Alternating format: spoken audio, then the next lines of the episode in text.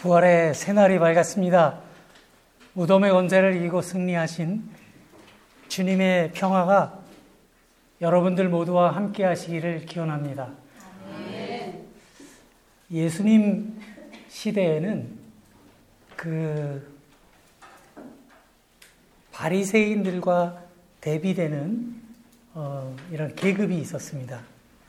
오늘 본문 말씀에 등장하는 사두개 파라는 사람들입니다.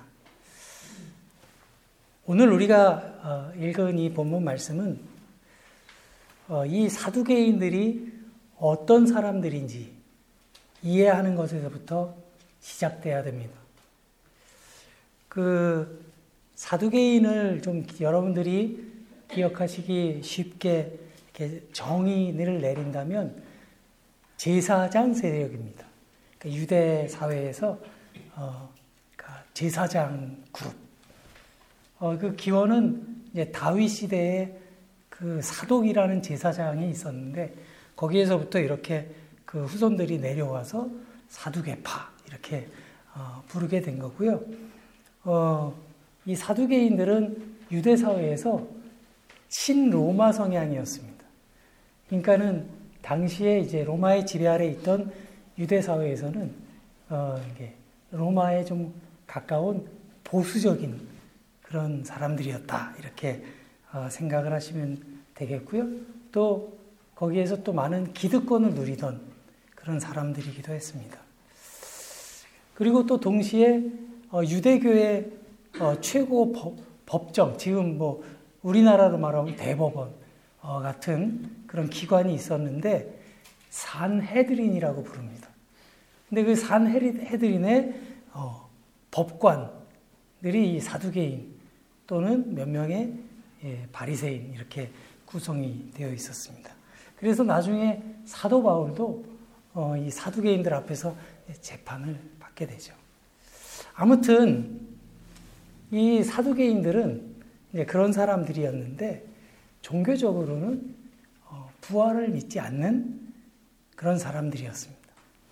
그래서 이 사람들이 어느 날 아, 예수님 앞에 나와서 예수님께 질문을 던지며 논쟁을 하는 겁니다. 소위 말하는 부활 논쟁입니다. 유대 사회에는 그 형사 취수제라는 제도가 있었어요. 좀 어려운 말이죠. 우리 정사, 청소년들에게는 어, 뭐냐 하면 형이 죽으면 그 동생이 그러니까 자식 없이 죽으면 동생이 형수랑 결혼을 해야 되는 제도인 거예요. 그래서 그 바리새인 그 이 사두개인들이 와가지고 예수님에게 어, 예를 들어서 어, 이런 경우는 어떻게 대하는 겁니까? 그러면서 질문을 던진 거예요. 일곱 형제가 있었대요. 그런데 형이 결혼을 했는데 자식이 없이 죽었어요. 이게 유대 전통에 따라서 동생이 그 형수랑 결혼을 해야 되는 거예요. 근데 또 그 아들도 죽었어요. 셋째도 죽었고, 넷째도 죽었고, 다섯째도 죽었고, 일곱째까지 다 그렇게 죽었고, 그 여인도 나중에 죽었습니다. 그러면 나중에 부활의 때가 되면 이 여인은 누구의 아내가 되는 겁니까? 이게 오늘 성경 말씀의 내용입니다. 예수께서 그 사두개인들에게 대답을 하시죠. 예수님의 대답을 요약하면 그렇습니다. 너희가 성경도 알지 못하고 하나님의 능력도 알지 못하는 거로 오해하였구나.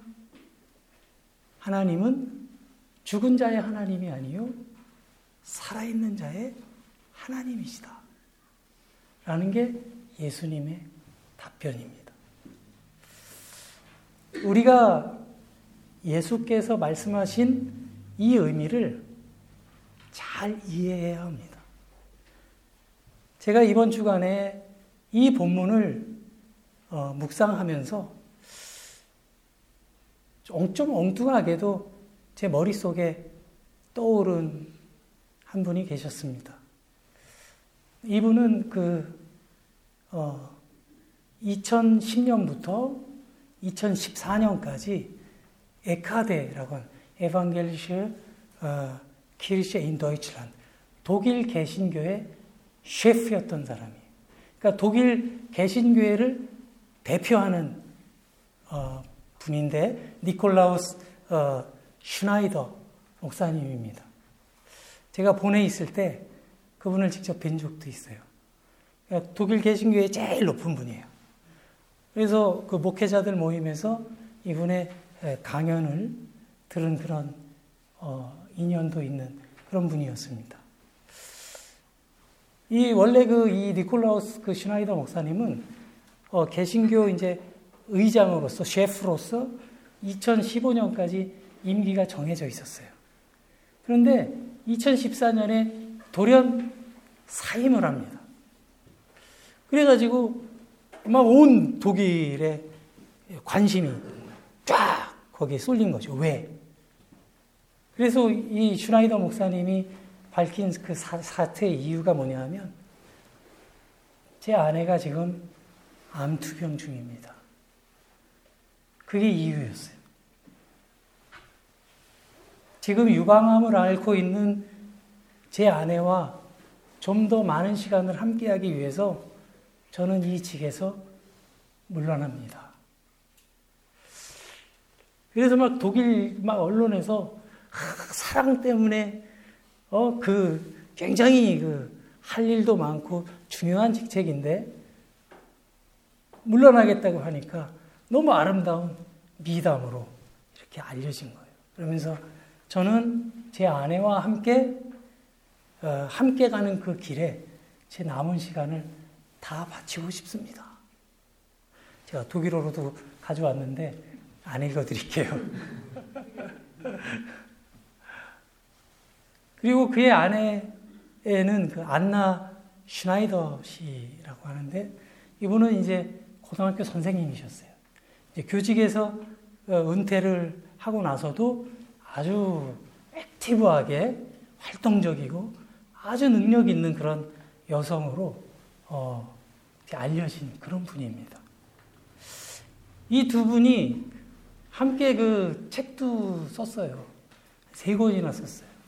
그리고 가장 최근에 어, 페어 트라우엔이라고 신뢰라는 제목의 어, 책을 그 주제로 어, 책을 출간을 했습니다. 그런데 이 책을 보면요, 이 목사님에게는 이 부부에게 딸이 하나 있었어요. 그 딸의 이름은 마이케 스나이더. 근데 신학을 공부하는, 그래서 아버지처럼 어, 목회자의 길을 가고자 했던 그런 아주 예쁘게 생긴 아주 적극적이고 열정이 많은 그러한 딸이었는데 이 딸이 22살의 젊은 나이에 백혈병으로 세상을 떠납니다. 여러분, 이분들의 마음이 어땠을까요? 저는 그런 생각을 했습니다. 이 슈나이더 목사님이 이러한 시간들을 보내면서 어떤 모습으로 하나님 앞에 설 수 있었을까? 과연 이 목사님은 독일 개신교의 대표로서 이 시간 동안 강단에 서서 하나님의 복음을 전하고 사람들의 영혼을 위로할 수 있는 말씀을 전할 수 있었을까? 여러분 상상이 되십니까? 이 책에 보면 이 시간 동안 그, 그 고통을 당하는 시간 동안 이 두 분은 하나님을 원망했노라고 그렇게 말하고 있습니다. 왜 아니겠습니까? 그런데 딸을 잃고 난 후에 이 두 사람은 발견하게 된 게 있어요. 그 어려움 속에서. 무엇보다도 그 시련을 통해 두 사람이 더욱 하나가 되었다.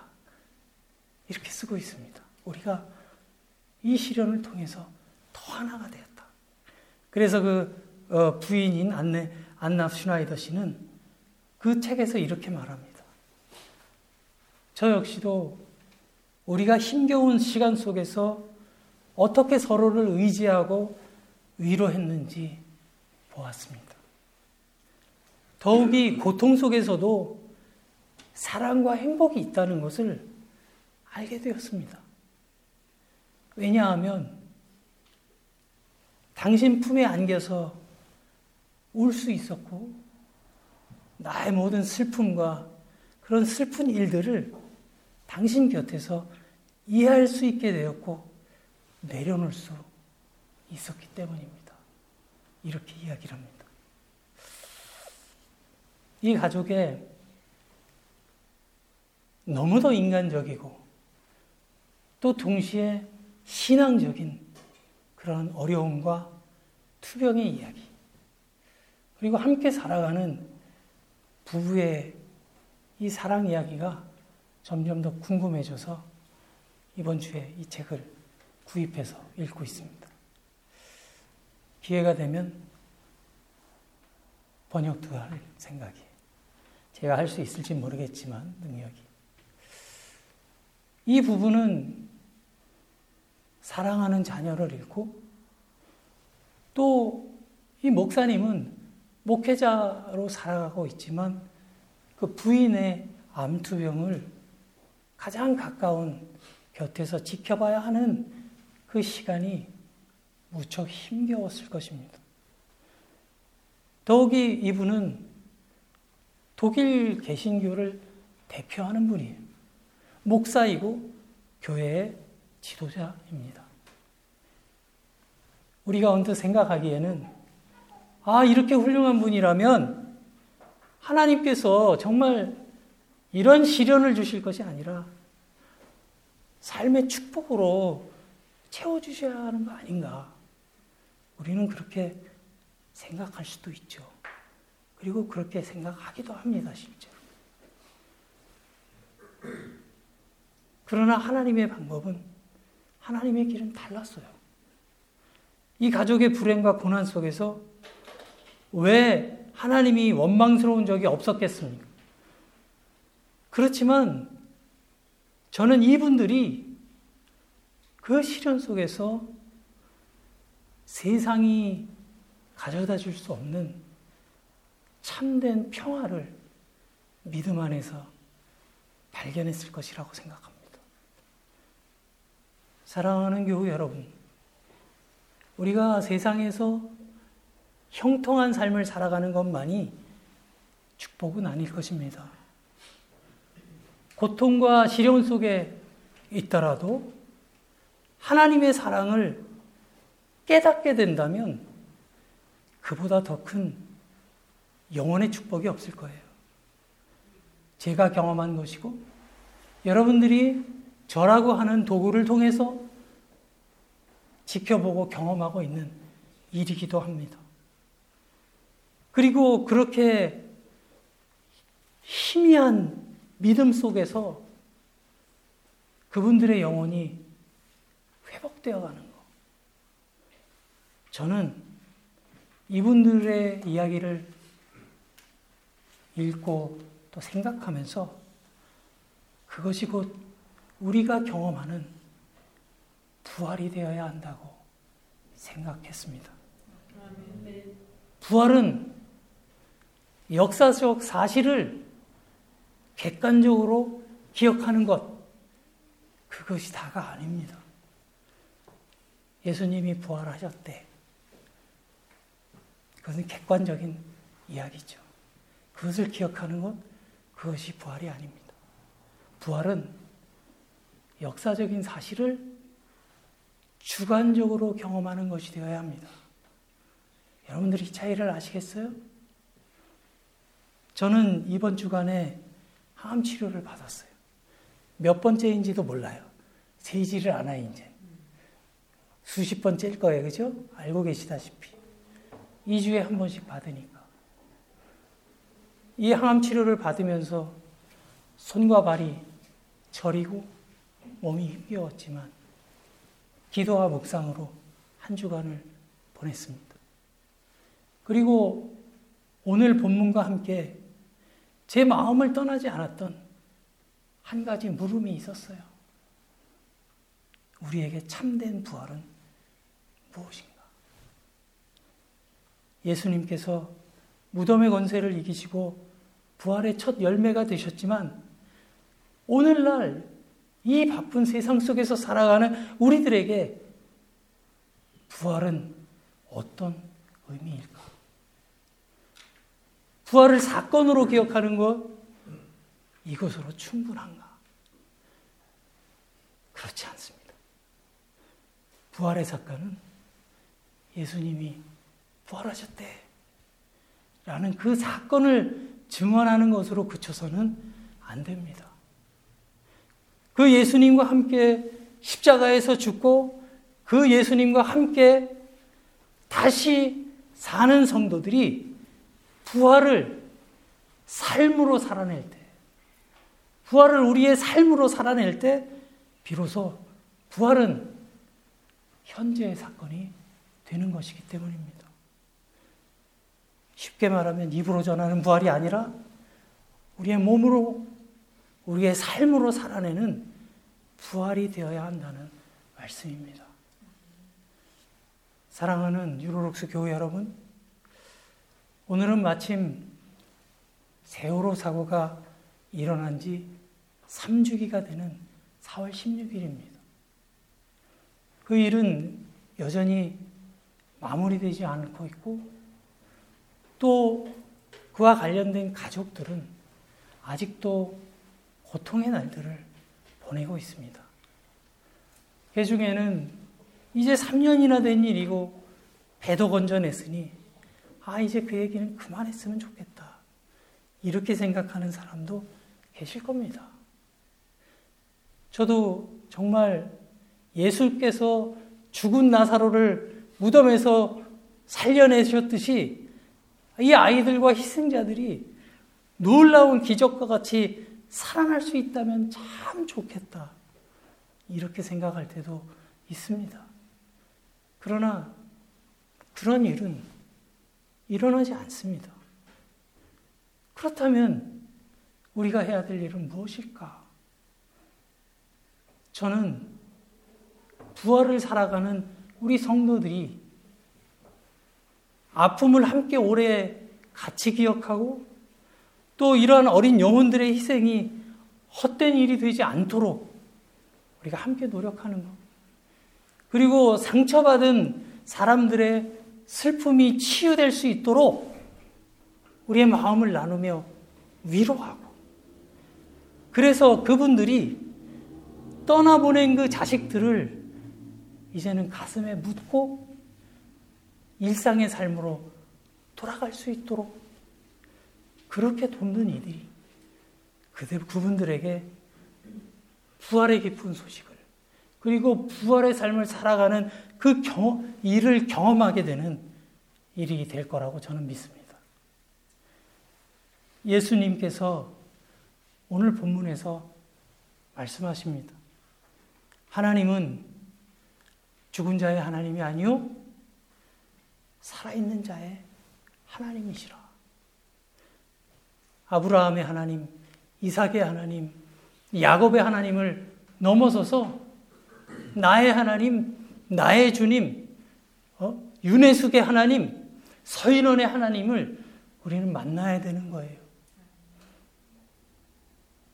우리 곁에 만약 배고픈 사람이 있다면 우리의 할 일은 아직 끝나지 않은 겁니다. 우리 곁에 평화에 목말라 하는 사람들이 있는 한 우리의 사명은 끝난 것이 아닙니다. 우리 곁에 눈물 흘리며 아파하는 사람들이 있는 한 주님께서 우리에게 부여하신 그 사명은 그 명령은 완수된 것이 아닙니다. 오늘 부활의 새날에 만나는 주님께서 저와 여러분들을 만나주시고 또 저와 여러분들의 주님이시요 저와 여러분들의 하나님이 되어 주시기를. 그래서 엠마오로 가던 제자들이 그 부활하신 주님을 만난 이후에 영의 눈이 떠져서 기쁨과 감사함으로 예루살렘으로 뛰어 올라갈 수 있었던 그 능력과 같이 부활하신 주님을 우리의 삶의 여정에서 만나시게 되는 저와 여러분들이 되시기를 주님의 이름으로 간절히 기원합니다.